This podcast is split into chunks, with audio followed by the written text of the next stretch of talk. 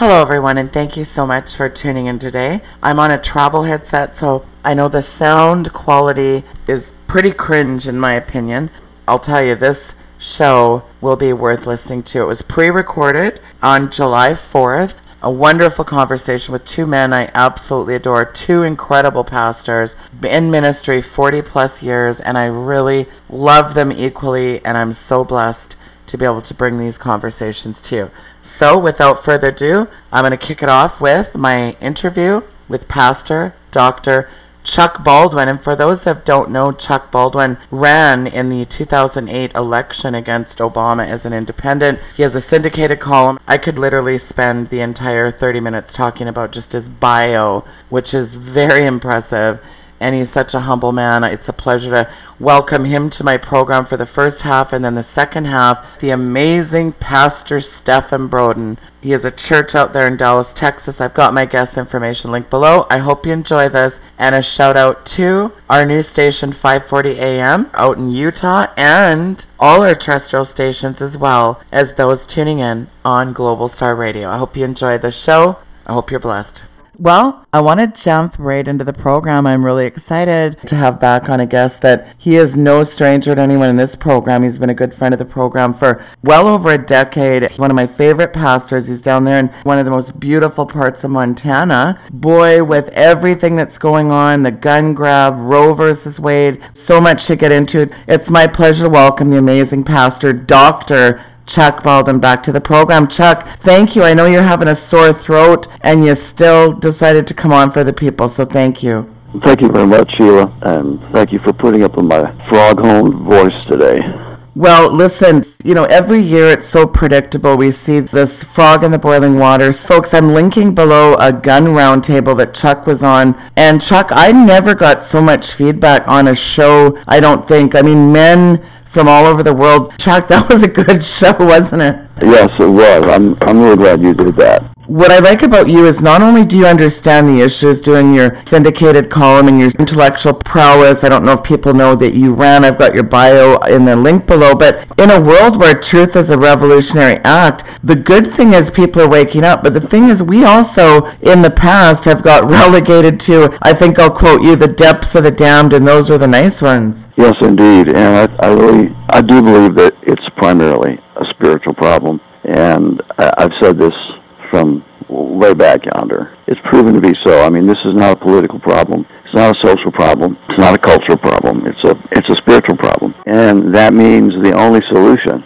is a spiritual solution. But hardly anyone, including our pastors, are looking to a spiritual solution. They're all focused on politics, and they're looking at very divided political system between the red and the blue and the Democrats and the Republicans and Democrats are all bad and Republicans are all good and you know it, it's the same song and dance every election and nothing changes. You'd think that after a while somebody wake up and say, you know what, we're you know we're playing the same song and dance every year and it, it, it produces the same result, which is no result. Maybe there's something we're overlooking, and what we're overlooking is the spiritual principles that God has ordained, not not just in biblical law, that would be enough, but it's also in natural law. So you don't even have to be a Christian to understand the natural law principles of God that God has created for man in nature. And those principles are absolute. They are to be vi- violated with serious ramifications. And so we are already in that process of judgment, of God's patience beginning to wear thin with this country. And I don't think there's anybody that would listen to to us today that would have any doubt when you look around at the country that this is a judgment of God. So you're right; it's a spiritual issue. Even the like you brought up the gun control debate. You know, even that is a spiritual issue. See, that's the thing that these pastors have never learned, and as a result, they've never taught it to their people. They look at anything that is deemed to be political, then it must not be spiritual. It must not be biblical and so they they live in this this separated vacuum of, of an existence where the four walls of their church and their church programs constitute spirituality, but everything else outside the church is political. So they they don't even see the biblical principles involved in the right of self-defense. You know, our freedom in the book that my attorney son and I wrote, To Keep or Not to Keep, Why Christians Should Not Give Up Their Guns, we went into both testaments, Old and New Testaments, and we, we dug out just copious scriptures to prove that nowhere in the scripture does God expect, much less demand, that his people give up their right of self-defense. The Second Amendment does not give us the right to keep and bear arms. The Second Amendment is only a governmental protection of the right and duty of self-defense that's given to us by our Creator. And we go into many of the scriptures that, that prove that. So unless you understand, unless Christians understand that this whole issue of gun control is not a political issue at all, this is a deeply spiritual, biblical, natural law principle that comes from our Creator. So when you begin to understand that, then you're able to do real battle in the public square because you understand the source of our liberties, which is God and not government. If government can grant us a right, then government can take that right away.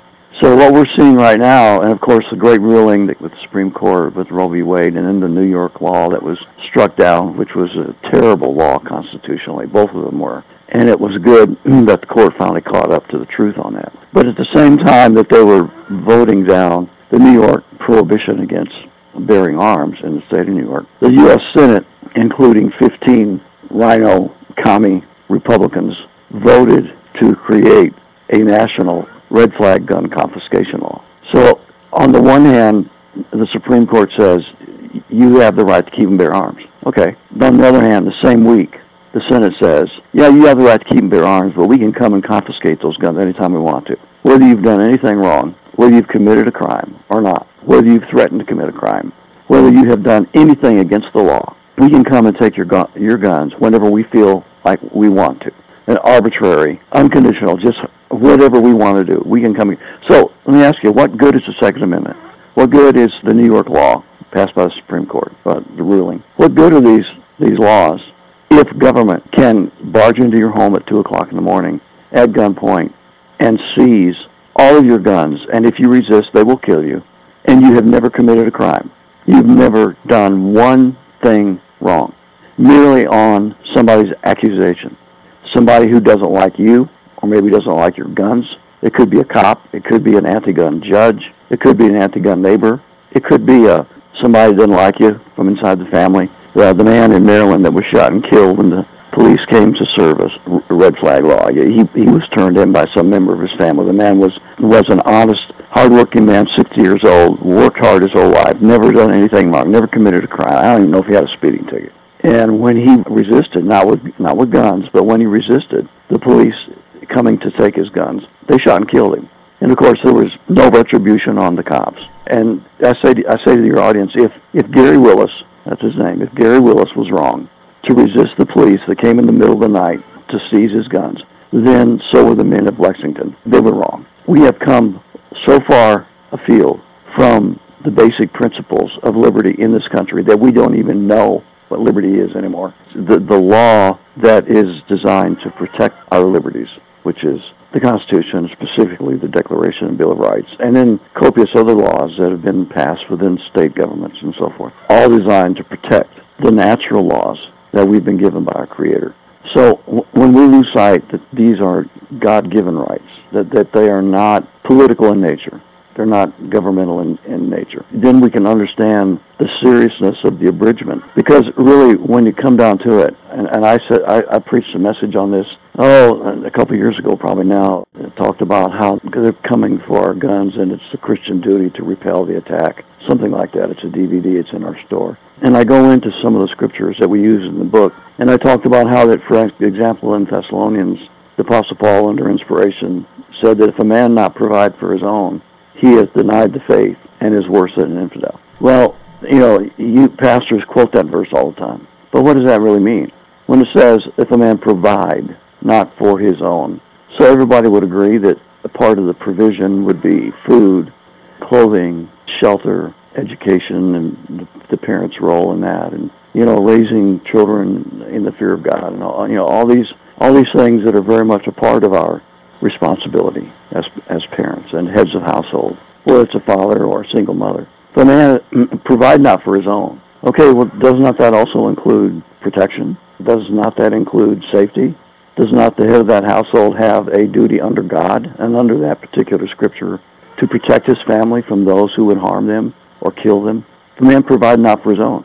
So if a man is not prepared to defend his family under that scripture, he's not willing to provide for his family. And if he's not willing to provide for his family, the Bible says he's denied the faith, denied the Christian faith, and is worse than an infidel. Now, that's not what I said. That's what the Apostle Paul said. And yet, hardly ever will you hear a pastor in the pulpit ever mention the duty of self-defense in light of that verse. But it could not be it could not be clearer. That is a divine obligation, just like a parent has a responsibility under God to teach his children and to raise them in a moral, righteous framework, etc. To give them a proper education, to give them the clothing they need, and the food they need to eat, and the, and the house and the sleep that they need, and to give them all these necessities of life. That is a God-given duty to every parent.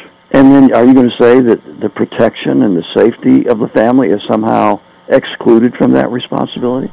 What, what it, it's easy to say, you know, we're trusting God, but okay, do, do you go to work and, and earn a living? You expect God to rain manna down in your front yard? And I tell you what, the the biggest problem with that is it's a cop out. You know, you you expect food to just show up at your door every day. Uh, yeah, you're trusting God, but you're going out, you're getting a job, you're working, providing the needs of your family. God is assisting you and helping you do that, but you're doing it. You know, in every area of life, we have a responsibility. But what they use that for is, is just an excuse. They say, sounds spiritual. Oh, I'm just trusting God, which means I don't want to do anything. I don't want to protect myself. I don't want to take the time. I don't want to practice. I don't want to put myself at risk. I'm just not willing to pay the price to do what I should be doing. And so to excuse their apathy, they use that cliche, oh, I'm just trusting God to take care of me. You know, it's, it's, it's, the, it's the biggest cop-out that, that a Christian could ever use, and yeah, you're right. That, that mantra is repeated uh, millions of times. It's one thing to say you trust God. Of course we do. We're Christians. Mm-hmm.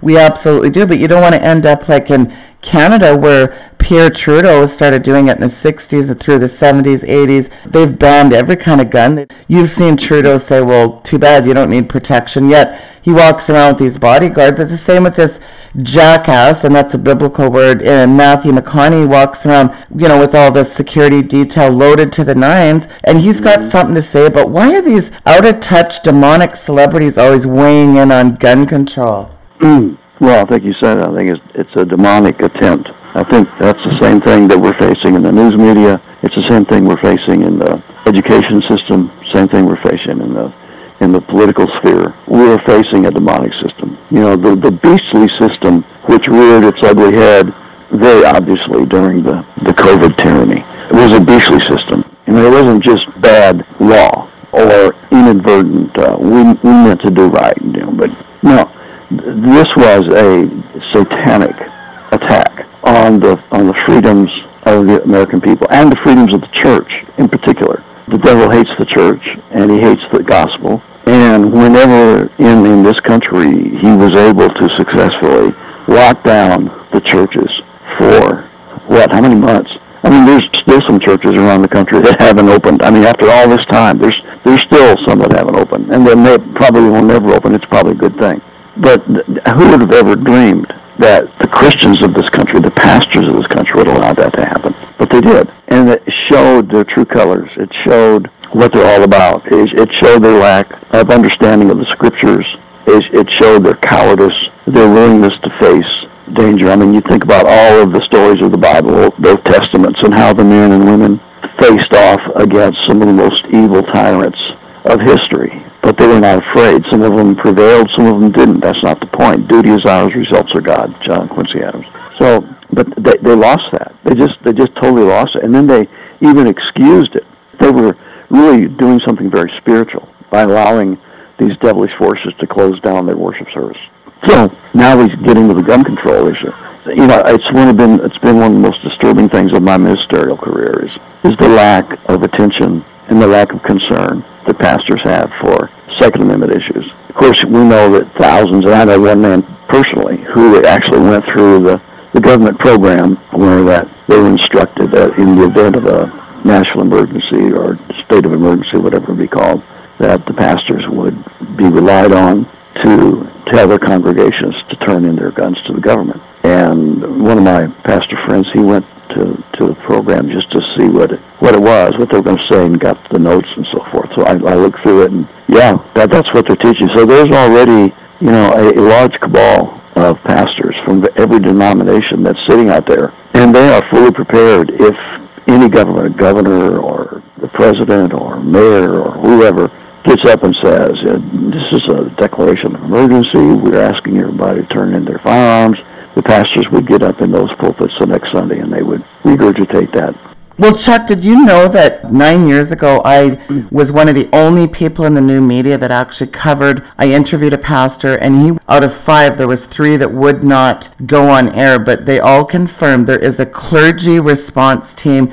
It is United Nations driven, a bunch of hucksters, these Judas turncoats that'll sell your sell you out for 30 pieces of silver. And get this, Chuck, this is frightening. I don't know if you know this term, clergy response team that's oh, yeah, what I ended up calling about. it. I did several stories, didn't get a lot of traction, and just now I've noticed it's starting to people are starting to use that term clergy response. But Dave Hodges and I, when we were on Republic Broadcasting still, that was way back in 2011, we were talking about this. And Chuck, this is what this pastor shared with me personally. He said, Sheila, number one, they look for the loudmouths. They look for the ones that are, boy, if Chuck Baldwin's talking about guns, he's a red flag right off the bat. They report the problematic people like the Sheila Zilinsky's that are outspoken. And I'm telling you, Chuck, that scripture came to mind. They will literally deliver you up. And I don't know if you know this in Canada. I'm interviewing a pastor, and as a matter of fact, after I do this show with you, Pastor Paul Dubois from Saskatchewan, they got letters. They got a hundred up to a hundred thousand dollars to keep their church closed from the government, and then up to a million dollars in some cases, Chuck, one case, they were offered their mega church. If they pushed the vaccine and became a vaccine center, I mean, this stuff is right out of the bells of hell. And this is stuff that I've uncovered over the years. I mean, Chuck, this is shocking. I mean, you want to talk about that scripture, they will deliver you right up. Isn't that frightening? Oh, absolutely. And, and of course, that was that was addressed to the first century Christians, you know, about the Jewish leaders would deliver them up in the synagogues. And you know that that's exactly what's happened now. It's it's the same spirit. It's the same satanic spirit at work. But now it's it's not synagogues that people are being given up to. It's it's, it's um, churches. But it's the same principle. So it doesn't matter what what the religion is or what the denomination is. If you see some pastor or some church that is mimicking these these beastly system in whatever fashion it appears, then you can know that this is a devilish system. This is an antichrist system, and this has nothing to do with politics. This has everything to do with good versus evil, righteousness versus sin, God versus Satan. You know, that's why I say to go back to the very beginning that it's a spiritual issue. And yeah, the clergy response team was exactly what I was referring to. That goes back many, many years, actually a couple decades or more. And my friend that I was referring to, he was one of the first ones to, to guys I understand it. He told me that he, you know, the, the class he went to, or the series of classes, was one of the first, at least in the area.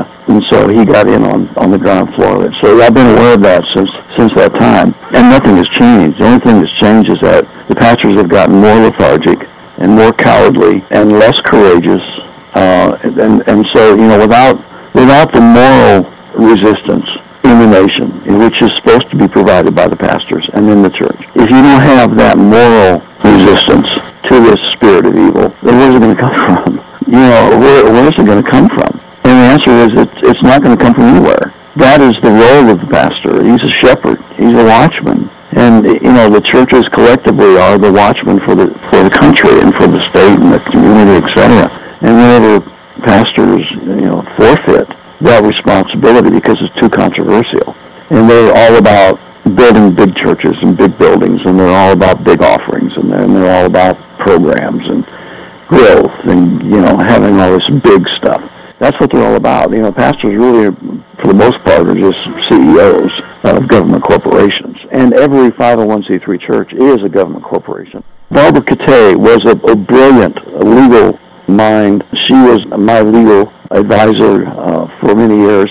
She had helped over 2,000 pastors and churches in her career extricate themselves from the Internal Revenue Service. And believe me when I say, I'm not just saying this, it's easier to get out of the mafia than it is to get out of the 501c3. It's just almost impossible. And she would spend the countless hours it would take individually for each pastor in each church to teach them how to do it. And she was doing that for so many years, and, and she was working with us on our Liberty Church project. And then, sadly, she passed away with cancer. So whenever she was dying, I asked her if we could take, because she didn't have anything in in book form. It was just her notes that she would use when she would go speak. And so I said, "Kim, you know, Barbara, this we have to keep this alive, this message." And so we print it. We're the only ones that print it. We we print it. We call it the Church and Change. She's the one that wrote it, and I paid an introduction to her and to her great work for over three decades. I was a 501c3 church. I didn't know any better. I was fresh out of Bible college. We started the church from scratch. They said, "This is how you do it." That's and that's what I did. I know what that's all about because I was in that for. Here's how it worked. About once or twice a year, I would get a. It wasn't a letter per se. It was. It was more of a, a pamphlet from an attorney's office. It was. It was never sent by the government. It was sent by a law office. And inside was a, a very professionally printed, glossy color brochure. And the brochure was a letter, but it was it was a brochure format. In the brochure, it, it said things like, if you are a 501c3, or since you are a 501c3 pastor, here's what you can do, and then bullet points. And then here's what you can't do, and then bullet points. And then the another page, it would say, since you are a 501c3 church, here's what you can do, bullet points. And here's what you cannot do, bullet points.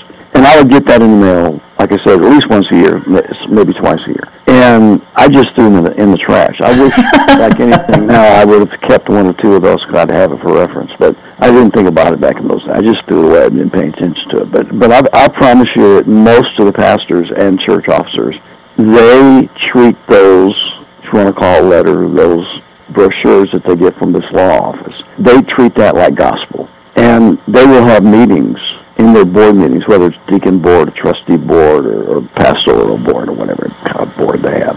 And they'll, they'll talk about it, and they'll go over and make sure, okay, now, we got to make sure that we're following this.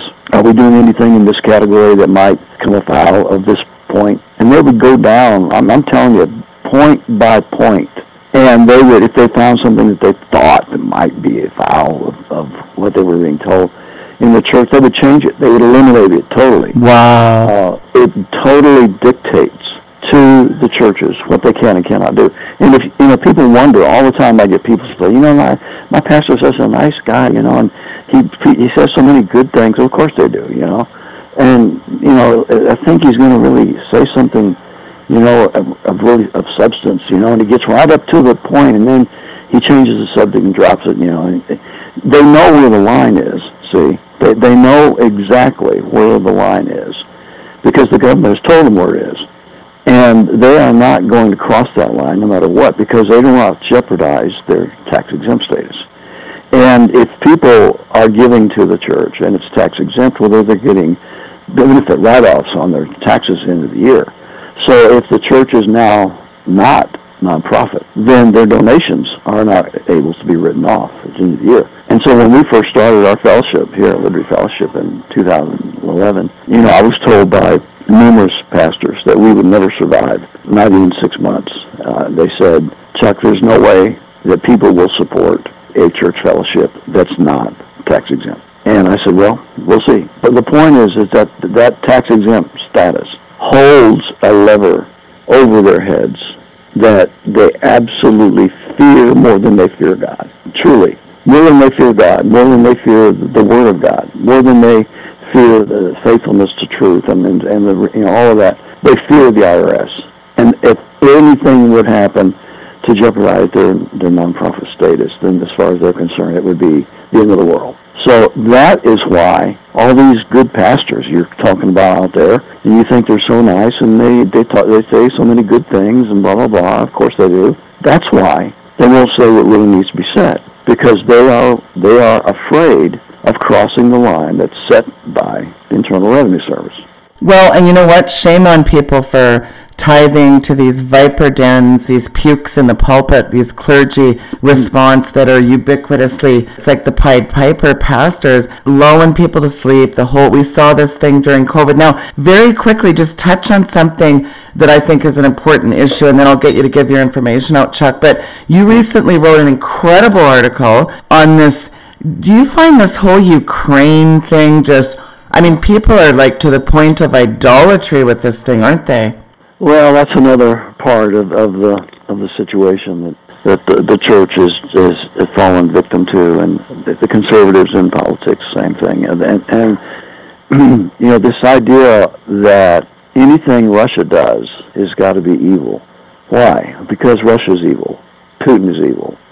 You know, and how many stories are are coming out of the media now about how terrible Putin is. You know, he's he's a bloodthirsty maniac, and you know they, they it's just unreal the way they're they're painting the man. And the, the reason that they have to have that narrative is because in their minds the prophecies of the Bible, especially the book of Ezekiel, which I have a message on that in my prophecy package about Ezekiel 38 and 39. They, they attribute that prophecy to Russia.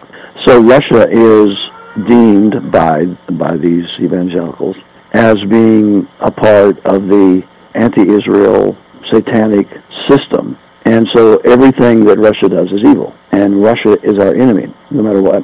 Facts don't have any, any bearing on it. And what we have done over in Ukraine and Europe, you know, to exacerbate this problem and, and the way that we are uh, elongating the war and, and, and everything that we're doing, it, none of that means anything again, to repeat what I've said earlier in the program, it all goes back to a spiritual issue.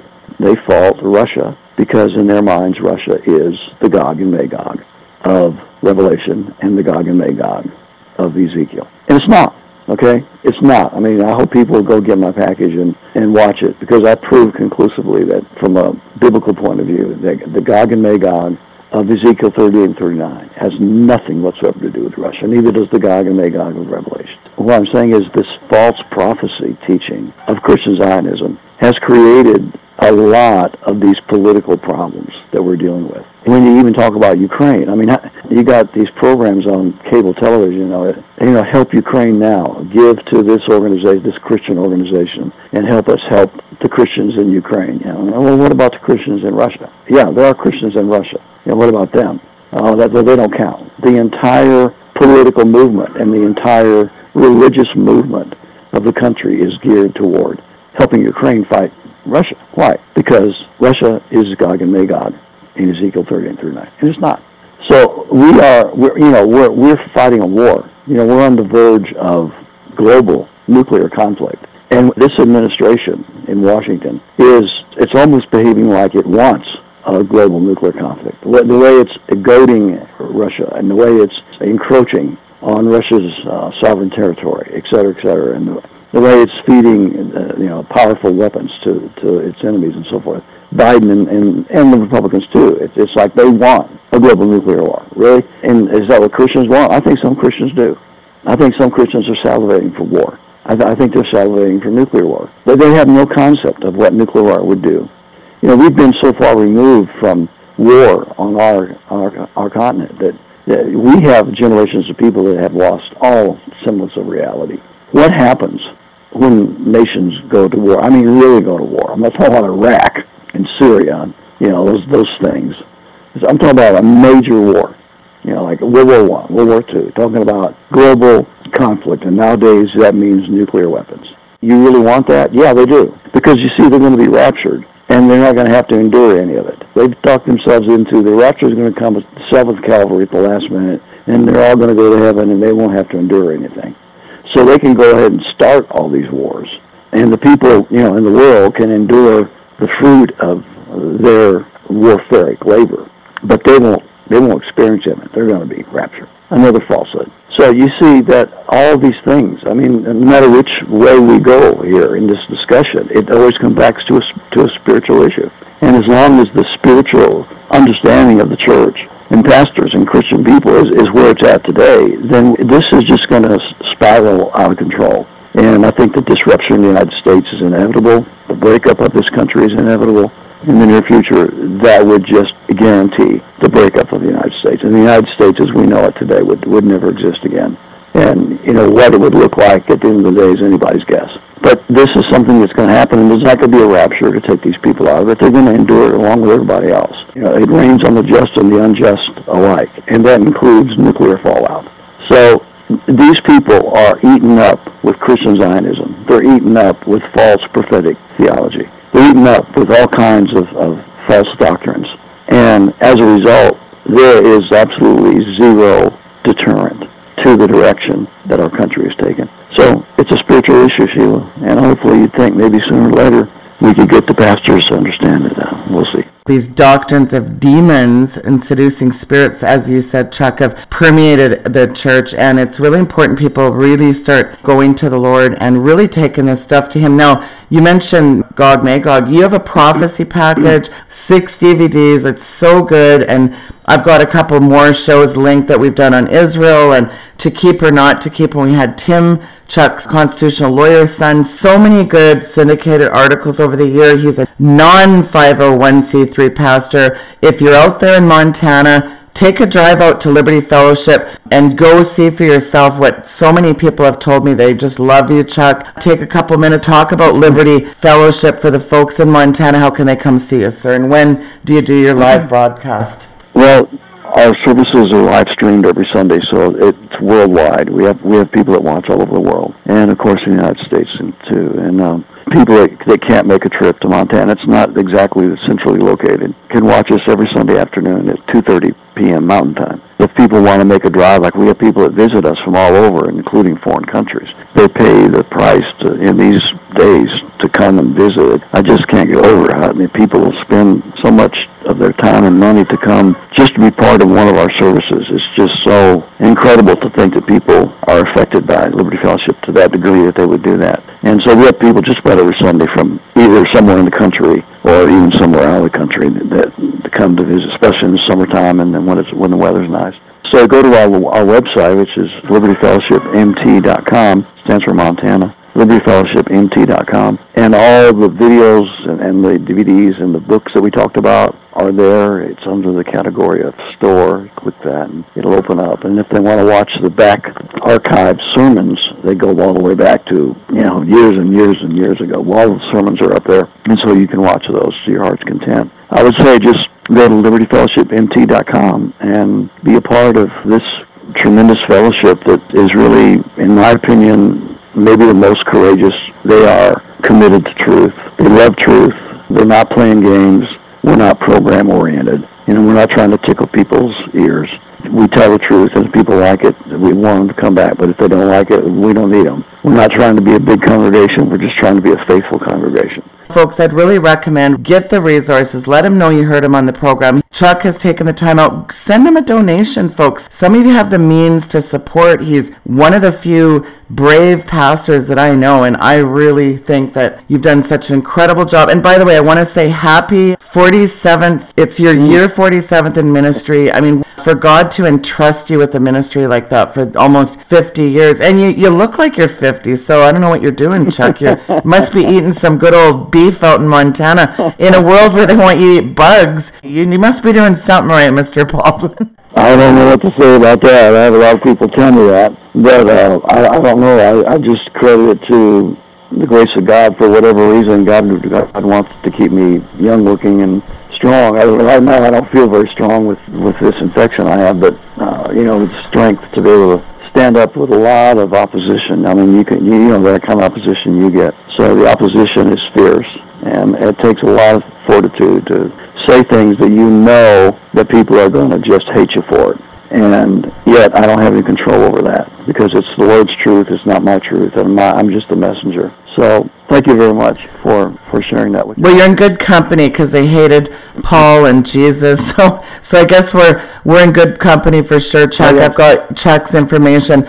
Let Chuck know, folks, that you heard him on the program. Donate, go get his resources. Thanks again, Chuck, and happy Independence Day. God bless you, sir. Yeah, thank you, and the same to you, Sheila. Folks, that was Dr. Chuck Baldwin I've got his information there upon your screen, as well as linked in the description below. And we're going to be back right after the break with Pastor Stephen Broden. Stick around, we'll be back right after the break. He said unto them, Go ye into all the world, and preach the gospel to every creature. He that believeth and is baptized shall be saved, but he that believeth not shall be damned. These signs shall follow them that believe. In my name shall they cast out devils, they shall speak with new tongues, they shall take up serpents, and if they drink any deadly thing, it shall not hurt them. They shall lay hands on the sick, and they shall recover. So then, after the Lord had spoken unto them, he was received up into heaven, and sat on the right hand of God. And they went forth, and preached everywhere, the Lord working with them, and confirming the word with signs following. Amen. Welcome back after the break, folks. You're going to be in for a real treat. He is a very good friend of the program. He's out there in Dallas, Texas. He has a church there. I've got all his information linked in the description below. I could literally, again, spend the entire interview time talking about his impressive bio, but without further ado, it is the one, the only, my dear friend, Pastor Stephen Broden. Pastor Broden, welcome back to the program. You're long overdue. It's so good to have you back on, my friend. Well, it's good to be back, and certainly on your show where you're attempting to make a difference in this world with information and education in order to activate our people into being engaged in the rescue of our republic, the rescue of our freedoms and our liberty, and certainly our religious liberty. And the sovereign God is the supreme authority in the earth. And one thing that we know is that God's purposes will be fulfilled. In Ephesians, in the councils of eternity, he has determined all things, all things. That includes even the things that we see happening right now does not operate outside the context of the sovereign purpose of God. So as Christian, our comfort, our security is in knowing that a good God, and when we say God is good, that is perfection, that good in its perfection, because his goodness is a part of his infinitude. He is an infinite God, so he is infinitely good. And when we trust him, we're trusting an infinitely wise and good God. And God simply wants us to trust him at what he's doing. We may not understand it, we may not see it in, uh, in terms of all the details, but we do know this. A sovereign God who out of the councils of eternity have determined a purpose for all of mankind and for this earth, and we're operating in the context of that purpose. That's our solace, that's our comfort, that's our strength. Pastor Broden, for the new listeners, I know you don't like tooting your own horn, but I will. Like your background is incredible. Your work around abortion and waking people up, and your let's call the euphemism. Sorry, I apologize. The butchering and the bloodshed of babies. We know what Proverbs six says. Preach it, Pastor. I'll throw you the mic, and you just go where you want to go, and throw it back to me when you're ready. Oh, sure. I'm one of the co-founders of the National Black Pro-Life Coalition. Dr. Johnny Hunter and I I approached him in 2008 and said, you know, we need to have a coalition of all these different groups that uh, are out there that are in the black community who are attempting to alert them to the urgency for them to be involved to push back against the deliberate attempt to eradicate our community and destroy our community by attacking the family, babies, and mothers. And he agreed, and we started what is called the National Black Pro-Life Coalition. That is a coalition of different black organizations that are engaged in the fight against abortion. Abortion is a scourge, and it is devastating the demography of our community. The demographics of our community are suffering right now. I think most demographers tell us that it takes uh, 2.1 kids per family in order for the, the, the culture to continue forward in the black community because of abortion and other pathologies that are adversely impacting our families and our numbers, we're looking at 1.8 children per family. It takes a hundred years to try to turn that around. If we start having 2.1 kids starting today, it will take a hundred years to turn it around. So we're, we're in a mess right now, and our numbers are depleting rapidly the industry, the abortion industry, being led by Planned Parenthood through slick advertisement and sophisticated marketing, has deceived women, and especially black women, into believing that the only answer to unintended pregnancy is to murder their babies. The only answer to unintended pregnancy, they don't offer any other option. But here's what we do know, is that the science supports our position to protect babies.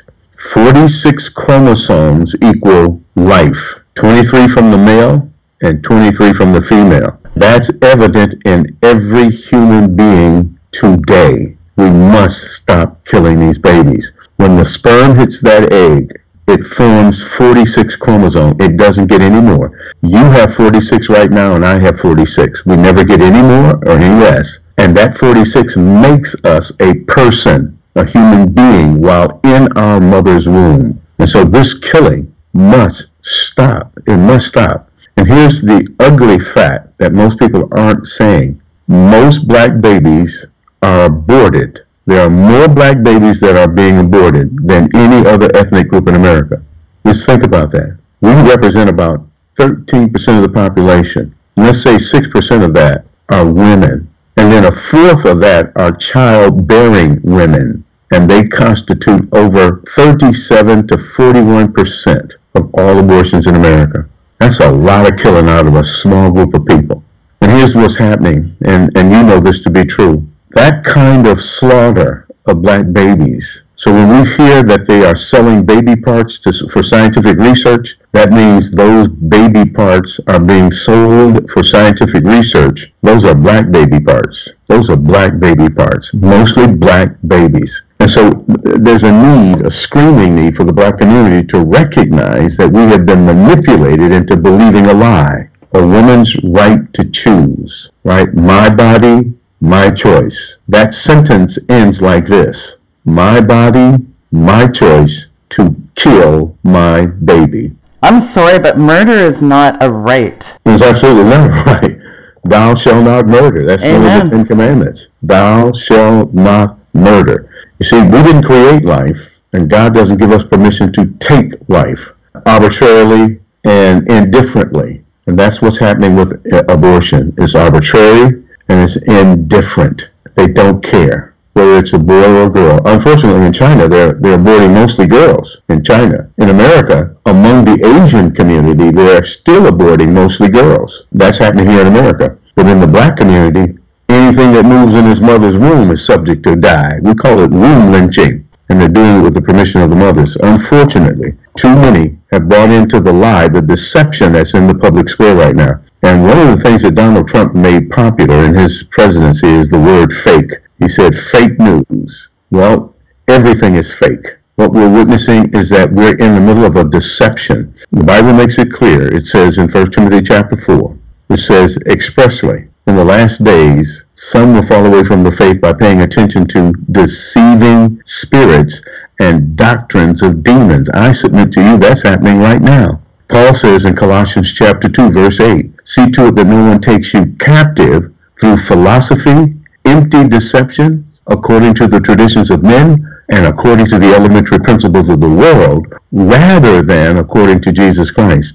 Now, he's not speaking to unbelievers, he's speaking to believers. And he's saying to believers, you need to be on the alert and be aware of the fact that you have a stewardship responsibility to make sure that no one deceives you through philosophies, empty deceptions, traditions of men, elementary principles of the world, juxtaposed to what? To Jesus Christ, to what Jesus says about life and living, what God has to say about the sanctity of life and the value and the dignity of life. When made in the image of God, the imago Dei, the image of God, that's where our worth and our value comes from. Not from our skin color, not from how much money you have, or what class of people you were born into. My value and my worth as a human being is that I'm made in the image of my Creator. And that's where my worth is for every human being. And by the way, all human beings are from one blood. One blood, the Bible says. Well, Pastor, let's also talk about Jeremiah 1 5 that he fashioned us in the womb. I mean, doesn't that count for something? I mean, I'm sorry, ladies, but you're housing for a creation and you don't have the right to butcher that baby. It's not your body and your choice. Absolutely. Right.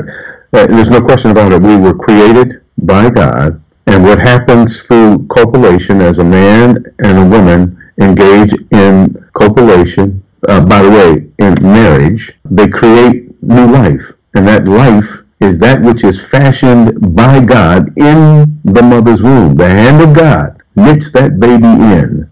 The hand of God gives it life and meaning and direction. God gives life. He is the author of life and he gives life. And I want you to know that those who are killing these babies, they are going to have to stand before God one day. And the blood of those kids are crying out right now to God. And God intervened and he stopped the federal legalization of abortion in America. Abortion is still in America, by the way. It hadn't stopped. It's still going on. What the court did was a moderate decision to reprimand it back down to the states. And states are doubling down who have abortion legal right now. California, Oregon, Washington, New Mexico, Arizona, Illinois, Minnesota, Wisconsin, Maine, Missouri. These places are doubling down and making abortion, making it free for women if they come into the into their states to get abortion, they will pay for it for them. This is malicious evil of the worst kind. How could any state, the people of those states, California, how can they sit by silently and allow their legislators to legalize the lynching, the murdering, the killing of babies from all over the country, the women who will be flocking to those states. It, it's a shame. Uh, my text message all day today, I've been talking to those in the pro-life movement saying, we're still in the foxhole. And don't get up out of the foxhole to take victory laps because you become exposed. Stay in the foxhole. Stay prepared. Keep your head down. Thank God for the victory, but keep praying to end the scourge. Keep pushing back to end the scourge. The fight is not over. Stop taking these victory laps. What I want to know is planned murderhood, as I call it. You got a Moloch and Baal sacrificing their children on every street corner. I mean, you've got this baby butchering factory selling, as you said, the baby body parts to the highest bidder. Pastor Broden, what I want to know is with planned murderhood on every corner, you know, look at uh, Jeremiah and also Leviticus 3.20, and, and then go to Proverbs 6, you know, hands that shed innocent blood. The Lord says he hates it. The blood cries out in the land. So now let's fast forward to Margaret Sanger, the founder, who actually said that murder your black baby, that's a good thing. Like she thought Negroes are undesirables. That's, I mean, why won't Black Lives Matter talk about that? Well, Black Lives Matter is a part of this evil cabal that is working to undermine our Constitution and undermine our nation and the liberties that we have in order to establish the global agenda and the global reset. So they are a part of what I call the toolbox of the left. They have within that toolbox, they have critical race theory, social justice, liberation theology, intersectionality, and of course, Black Lives Matter. These are tools used to create chaos, division, and confusion. And confusion, as you well know, and chaos is a tool that is used by them to facilitate a, an agenda or uh, to uh, facilitate their program to create a replacement of what we have, that is our constitutional rights and our religious liberties. So understand that about Black Lives Matter. They are a socialist organization, a communist organization. Their leadership has been trained into community organizing from a Marxist point of view. This is not, these people are not concerned about the black community or concerned about the value of life because they advocate abortion. They advocate reorganizing and redefining the family into same-sex families.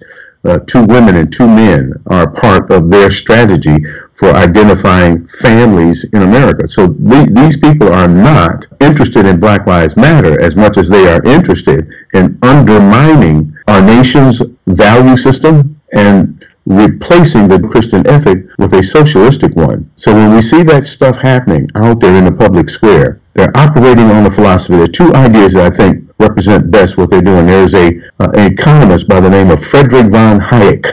Frederick von Hayek. He says this, quote, emergencies have always been the pretext on which the safeguard of individual liberties have been eroded, unquote. Listen to what he says. Emergencies that is chaos, confusion, has been the pretext on which the safeguard of individual liberties have been eroded. And so what does that mean? That means they are creating chaos. They're not waiting for chaos to happen but they are creating chaos in order to facilitate their agenda. Black Lives Matter is a part of the effort to create chaos. Remember Rahm Emanuel, President Obama's chief of staff? He said this, you never want a serious crisis to go wasted. It provides an opportunity to do the things that were not possible to do before. Not only are they looking for it, I submit to you, they are creating chaos. And they're creating fear and confusion in order for the people to say we are afraid, do something to help us, and the people who created the fear and created the chaos will step in and replace our liberties with a tyrannical system designed to undermine our Judeo-Christian heritage and to replace our liberties with tyranny. I think it was Mark Levin. You remember Mark Levin? He wrote a book called Liberty and Tyranny. In his introduction, he says this, and I'm doing this from memory. He says that the remedy to tyranny is conservatism, precisely because its principles are the founding principles. He says the remedy, the solution, the answer to tyranny is conservatism. Why? Because the principles of conservatism is founded in the founding principles that undergird and have founded this nation.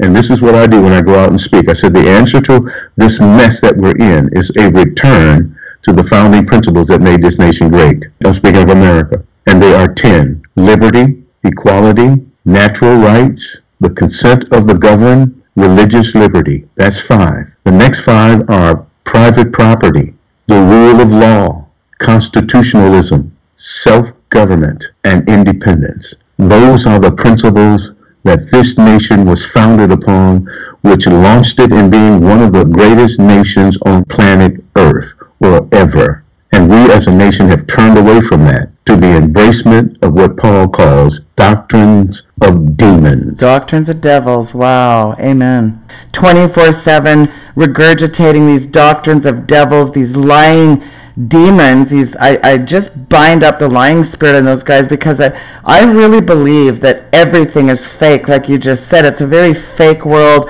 It's anti human, anti family, anti Christ, isn't it?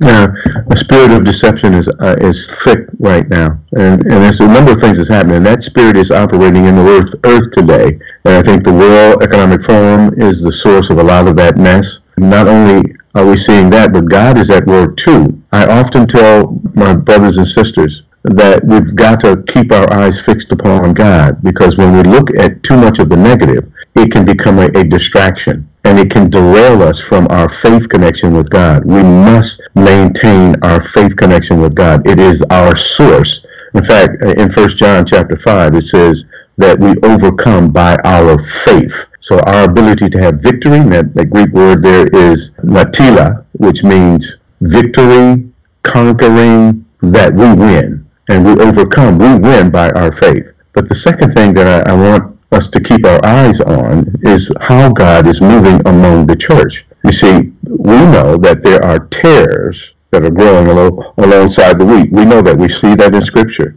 The Bible tells us that. And God will be doing the separation. It is God who is doing the separation, and He's exposing the tares for what it is, for what it is. And so I believe God is at work, and that the church, when we say the church, we need to be careful that we don't identify the Bible believing, Bible committed churches with the liberal churches and the churches who are deceiving. When we say that the churches are weak and anemic and are not a part of the solution, we're not talking about the biblical church. We're talking about the cultural church. The cultural church is a weak, anemic example of a failure. But the biblical church, the one that I belong to and I believe you belong to, the ones who believe in the inerrant, infallible, inspired Word of God in the original manuscript. We believe that, and we believe we have that Word, that we're living in that Word, and it is the source of our strength, our hope, and we're listening to Him and trying to pay attention to what God is telling us.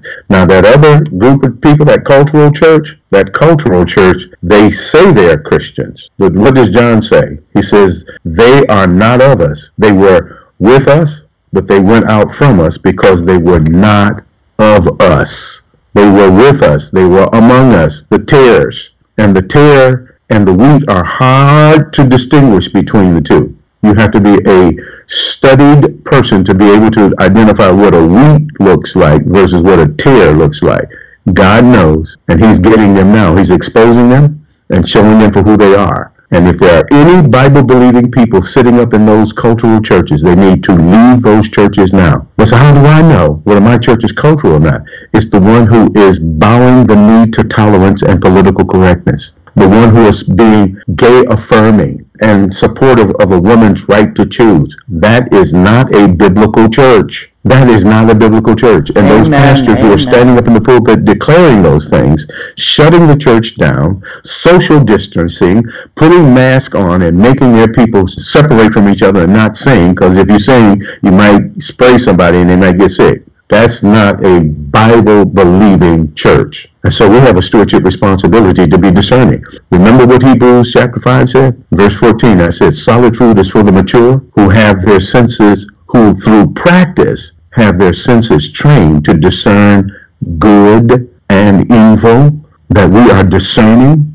And our discernment is because we're not sitting around drinking milk, but we're eating the food, the solid food of God's word that gives us the capacity to see as he sees, know as God has made known, and do what he called us to do. And there is a need for us to step forward right now. Believers need to do that. And in order for us to do that and be effective with it, Sheila, is that we must learn to listen to him. Isn't that what God said at the Mount of Transfiguration? This is my beloved Son in whom I'm well pleased.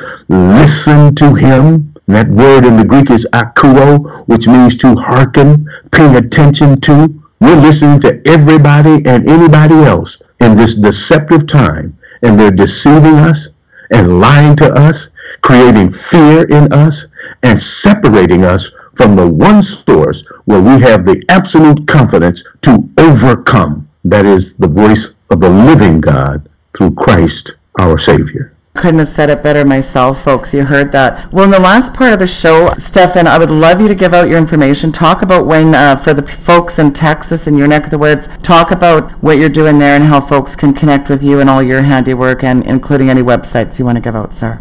Sure, I you know I'm senior pastor of the Fair Park Bible Fellowship Church. We're located in Southeast Dallas at 1321 Rowan Avenue. That's R O W A N Avenue in Dallas, Texas 75223. Anyone who's in Dallas, if you're visiting, come visit us as we are preaching and teaching the Word of God. We believe that our stewardship responsibility is to listen first to God and then do. Too many of us are doing, are responding to what we see the political shenanigans and chaos and confusion, and we're responding without listening. You got to listen first and then do. We walk by Absolutely. faith and not by sight. Believers believe first and then we see. Non-believers will tell you they got to see it in order to believe it. That's not us. We believe and then we see it.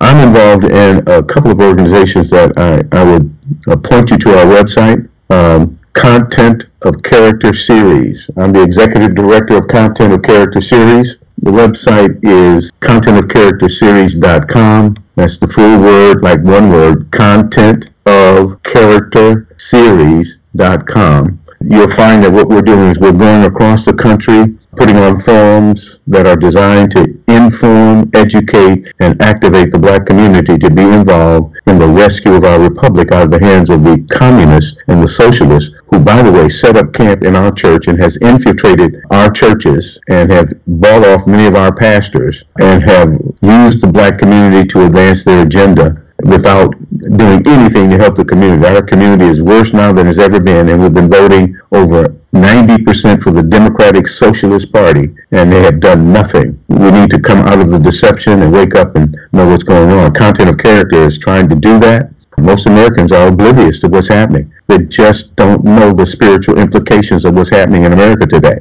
Philosophies that's driving it, Darwinism, Marxism, socialism, feminism, secular humanism, all are ideas that are created by men and women who hated God. And those ideas are prominent and pervasive in the public square right now. We're, we're trying to tell people about that. And then activation. There is no activation without information and education. The second organization that I'm involved in is the National Black Pro-Life Coalition. I'm one of the founders. How do we respond now to the overturning of Roe v. Wade, Our strategy now must be targeted towards those states that are doubling down on abortion. How we get in there with our strategy to activate our community to push back against the culture of death. So pro-life, our Black Pro-Life Coalition is at blackprolifecoalition.life, L-I-F-E, Black Pro-Life Coalition.life. And uh, you can find out what we're doing and have any one of us come and speak at any venue that you may have. God bless you. Thank you for having me, Sheila. God bless you, Pastor Broden. Thank you for everything you do, sir. Thank you, Sheila.